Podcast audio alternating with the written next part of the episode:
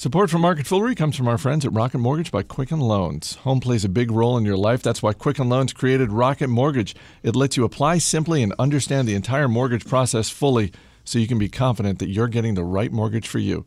To get started, go to rocketmortgage.com slash fool. It's Monday, August 7th. Welcome to Market Foolery. I'm Chris Hill. Joining me in studio today from Million Dollar Portfolio, Jason Moser, and from Stock Advisor Canada, Taylor Muckerman. Happy Monday, gents. Hey, Hello hey. Holy cow, do we have news? We've got entertainment news, automotive news. We've got a big deal in the travel industry. But we start with this reminder Wednesday, just two days from now, August 9th, we are going to be taping Market Foolery live at Chatter in D.C. It's at the corner of Wisconsin Avenue and Jenifer. Look it up on the internet. Chatter, DC. Also, we've tweeted this up, but we'll tweet it again. The doors open at 11:30 a.m. Uh, that's when we'll be taping, and we'll be hanging out for a bit afterwards. And uh, we will be bringing some Fool swag. Yeah. So come on out to Chatter on uh, if you're in the DC area on Wednesday. Let's start with Tyson Foods, which is on the rise this morning. Their third quarter numbers looking good on the top line and the bottom line. And Taylor, when the price of beef and chicken and pork go up, that is good news for Tyson. Yeah, when you're the number one U.S. meat pro- processor, yeah, totally. Um, they spend a bunch of more money than they typically do on the chicken side of things, so that hurt earnings a little bit. But as you mentioned, uh, volumes are up, prices are up. Uh, we love our meat here in America, apparently. Well, and around the world too. Yeah, around the th- world, yeah. Mm-hmm. was a fair amount of exporting that, that went into this quarter.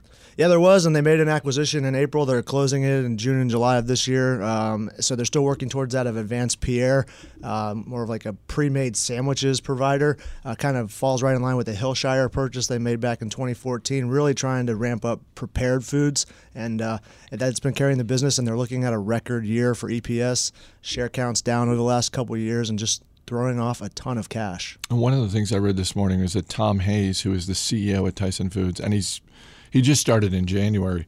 Uh, one of the things he's doing is some restructuring, but not um, not in the, the the main way that we think of corporate restructuring. This is really in terms of his executive team and uh, making things more streamlined in terms of the presidents of each division who are reporting to him. So uh, first quarter of this year, I mean, if you look at a stock chart just of this year, it is up slightly for the year, but really it's just been in the last few months that they've they've bounced back. Yeah, they have, and uh, you know when you keep making acquisitions like this, streamlining, You gotta pay for yeah, 'em. exactly that, and but they they've got the cash flow to do it. Um, they're kicking off over two billion in, in operating cash flow and not spending a whole heck of a lot on capital expenditures outside of these acquisitions. So um, it's, it's flowing right down to the to the bottom line. And as I mentioned, share share purchases are are making a dent uh, after they issued shares a few years ago uh, to pay for that Hillshire acquisition. So bringing that back down in line and and paying a dividend of a little bit over one and a half percent. So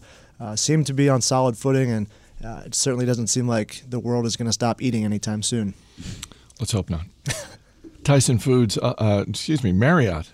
Marriott shares up this morning after the hotel chain announced a deal with Alibaba that enables Alibaba users to book Marriott hotel rooms on Alibaba's site.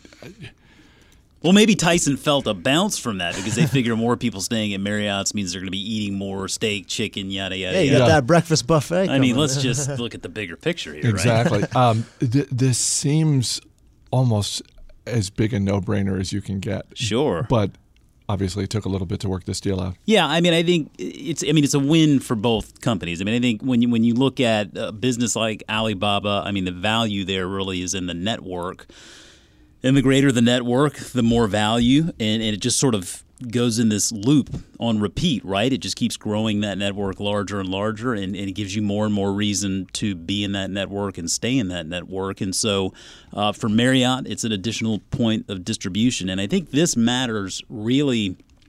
Alibaba is looking to to take advantage of that that massive and growing online travel space, um, and and it's it, from from uh, domestically here to China to everywhere in between. I mean, travel is a major opportunity. With Marriott, I mean, Marriott is the biggest hotel company in the world um, post the Starwood acquisition.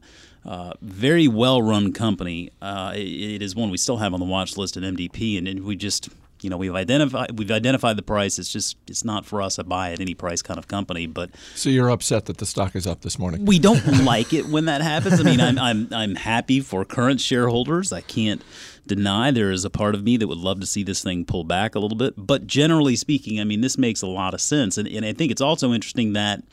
Uh, it, it will also open up the Alipay platform so that not only are you able to find and book rooms via Alibaba, you're able to integrate that payment system into the Marriott properties where you may go stay.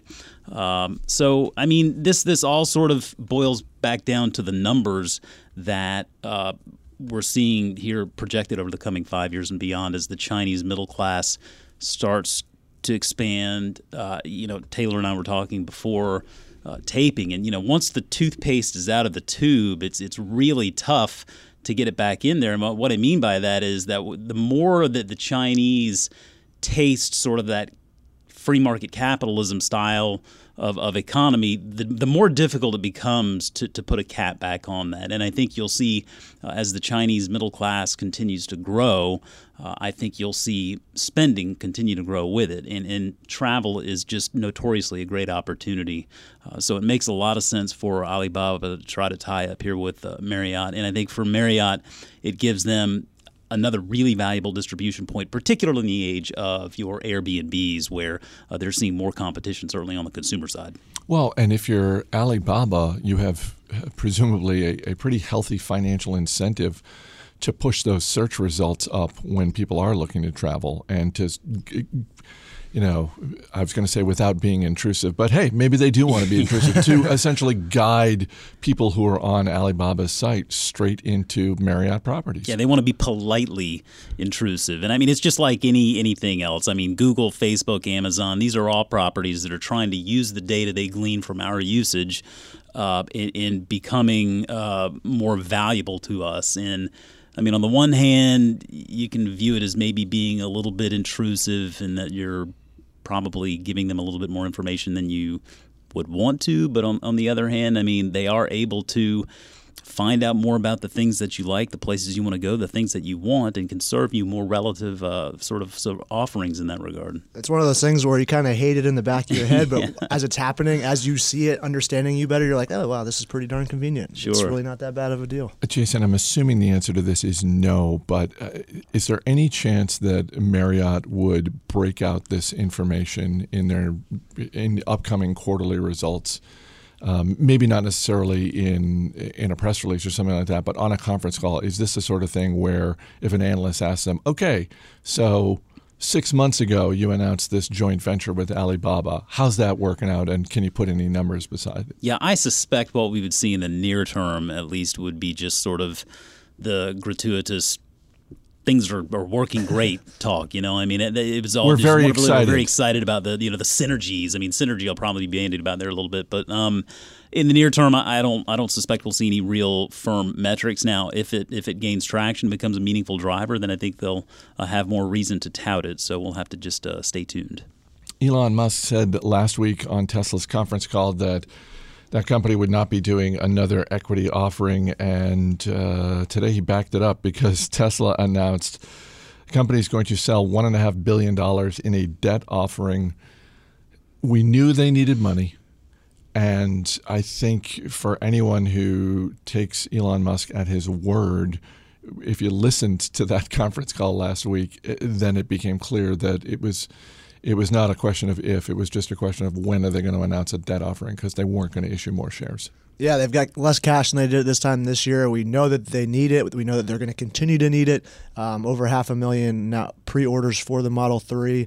Um, and that's the kind of production level they're trying to get to in the next couple of years is about 500,000 cars a, a, a, year when they're only about 100, a little over 100 this year. So um, definitely some work to do, and, and the cash burn is, is a real deal over there. So yeah, I mean, I think with with we've said it's a matter of, of when and not if. I mean, with with Tesla, it really boils down to which would you rather have share dilution or additional debt because it's going to be one or the mm-hmm. other. And and I think at some point or another, I mean, I, I, believe that this debt offering is, is going to be it's going to involve some junk debt yeah, rating, some junk bond rating, which yeah. is which is significant in that at some point or another, it's going to become more more attractive an option just to go ahead and issue equity.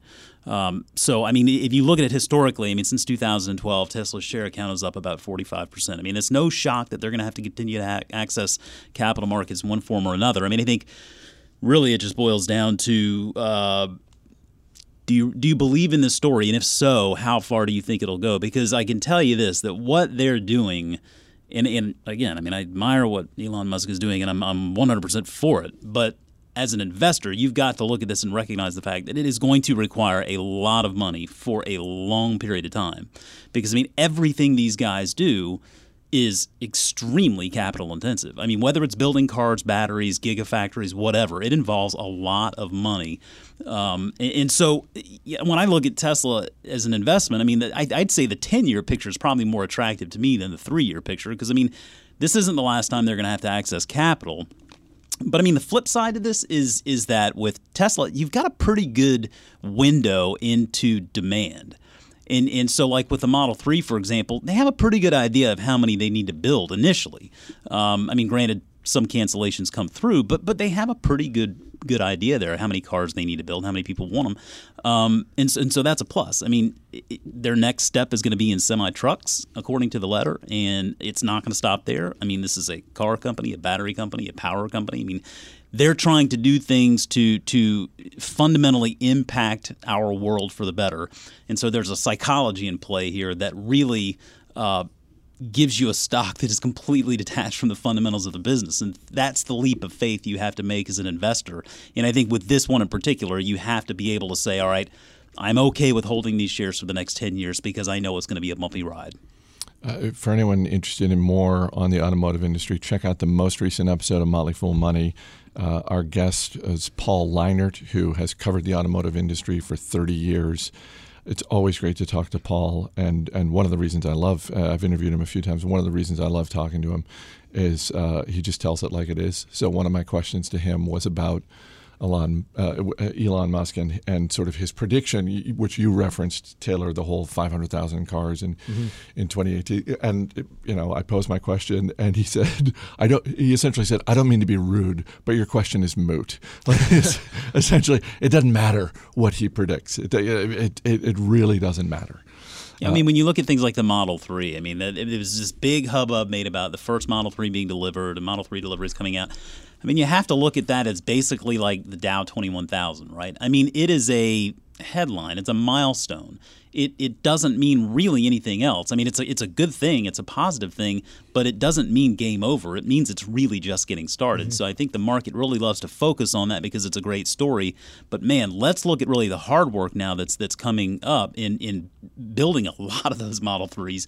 And then further, building semi trucks, and, and further than that, uh, completely reshaping our nation's and, and potentially the world's power grid. I mean, it's just it's amazing to think about the things that Musk has in his mind. And, and I would recommend too if you get out there on the internet and Google up Elon Musk's plan to get to Mars. I mean, read that thing. It is amazing on so many different levels, but it is just really, I think, a great window into how he thinks and if you're going to be a shareholder of Tesla, you need to, I think, have have a good good idea of sort of how his brains work and the way he's he's looking at things. Before we get to our next story, I want to say thanks to our friends at Rocket Mortgage by Quicken Loans. Chances are you're confident when it comes to your work, your hobbies, your life, the potential that we will actually get to Mars. Rocket Mortgage gives you that same level of confidence when it comes to buying a home or refinancing your existing home loan. Rocket Mortgage is simple. It allows you to fully understand all the details and be confident that you're getting the right mortgage for you. And you want to be confident because it's the most paperwork you're ever going to do for any single purchase in your life. To get started, go to rocketmortgage.com/fool. Equal housing lender licensed in all 50 states. NMLS consumeraccess.org number 3030. When you're buying a home, refinancing not as much paperwork, but buying a home, oh, so much paperwork. More paperwork, buying a home or filling out the student loan stuff for your kid Ooh, to college? You know, that's a good and question. Being that you have a child that is, I, yeah, I've done both. Um, so, I th- so buying a home involves more paperwork. The um, the process that you go through is simpler, thanks in no small part to to places like Rocket Mortgage. Um, that's an easy, easier system now and and, uh, and a better platform while it's technically less paperwork to do the whole college loan thing, the platform that you're you're doing it on is is um, due for a fresh coat of paint. Let's put it that way. So that's that's kind of painful. Netflix is getting further into original content, and for that they need original content. And today they went out and bought some. Netflix is acquiring Millarworld, which is the publisher behind franchises like Kingsman: The Secret Service, Kick Ass, and Wanted, which all started in print form and ended up being pretty successful set of movies. Uh, this is, I don't want to say this is akin to Disney buying Marvel, um, but it is in the same vein. The Marvel universe is so vast and so deep.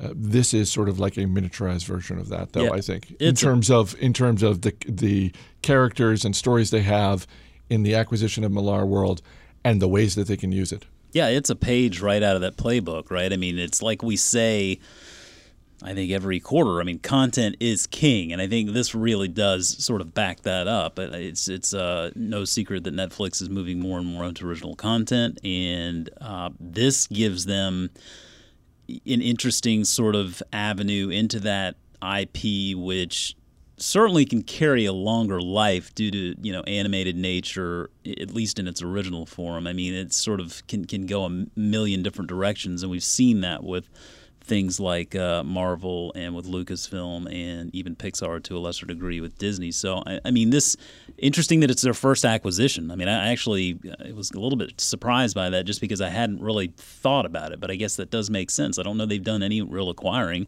Um, It's pretty astounding organic growth. then for the yeah, it, is. It does really speak to the success that the business has had to date and how, how well they uh, really have done building out a platform that everybody just kind of views as uh, sort of a must have now.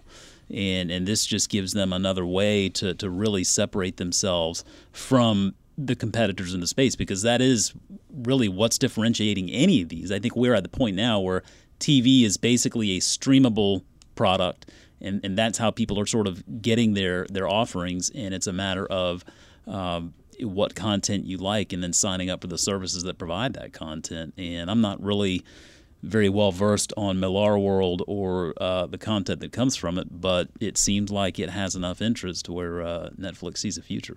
Yeah, I'm not too familiar with it either, but I do know that the last couple of movies they've made have brought in three, four hundred million dollars. So I mean, it's n- nothing to you know bat an eye at. And it's, I'm wondering if they're going to like produce a movie and then s- sell it externally, or if it's all just going to be Netflix only content where you have to be a subscriber to get access to it. Well, and, and I think it's worth revisiting the point that you made earlier, Taylor, which is all the more impressive that Netflix has made it this far on original content mm-hmm. that they have not owned.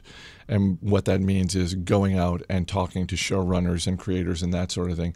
Now, I think with this acquisition, Netflix is in a fantastic position because there are absolutely going to be people that they've already worked with that are going to be interested in this source material. So it's not a situation where they go to, where they're basically taking meetings with people saying, "Okay, tell us what your ideas are." With this purchase, they've got the ideas, they've got the intellectual property, and now it's an even better position to be in where you're essentially fielding offers from showrunners saying, "Oh, you've got the Kingsman property? Here's my idea for a four season length uh, show that can be rolled out over the next five to six years. Yeah, they don't have to stick with movies. That's the great thing about it. Yeah. Yeah, just like with Disney. I mean, you can you can use that those properties. I mean, take a Kingsman movie and develop backstories for characters and take them in all different directions, a la Disney. And uh, I mean, it really is. It, it, it, I don't want to say limitless, but it certainly has to feel that way, at least at this point. In that, I mean, they can go a number of different directions with it. And yeah, I mean, wow, you know, I I think what Netflix does so well, what they've always done so well, and this is because they were really such an innovator in the space, is they use data to figure out what viewers want. I mean, they, they wouldn't go making this acquisition willy nilly. I don't think this wasn't something just to say, oh, we're going to stake our claim on some IP and then just say we have IP. They went into this knowing that there were people that wanted to watch this stuff. I mean, you don't make like a deal with Adam Sandler to make like six Adam Sandler movies without knowing that people want to watch them. I'm still fascinated that there's such a demand for them out there, but but nevertheless, that's the case. Uh, I'm, I'm certain they did the same thing here. Oh yeah, I mean, two kick-ass movies. Uh, uh, the Wanted movie, which came out in 2008, and well, the second Kingsman movie is coming out in theaters later this year. I'm assuming the first one has already been on Netflix. So yeah, to your point, they've already got all of the data on those four films and how many people are watching them, rewatching them, uh, and how big the universe of people who have watched you know, one or more than one, all that sort of thing. So Mabel, really, I think we probably need to shift this. Now, data is king, and content is just the result, right? Data is really what it all comes down to. You get the data, and then you make the content. Is that it? But can you make the content without the uh, IP? I mean, it's it's. You got to start with the content. I mean, this we could go all, all day with this thing. I mean, I oh, mean, let's not. that's that's why we have Bill. Check, please. That's why we have Bill. sake. That's why we have Bill Barker. Just to have point well taken.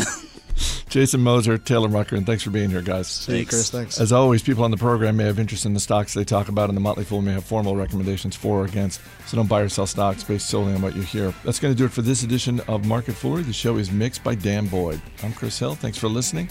We'll see you tomorrow.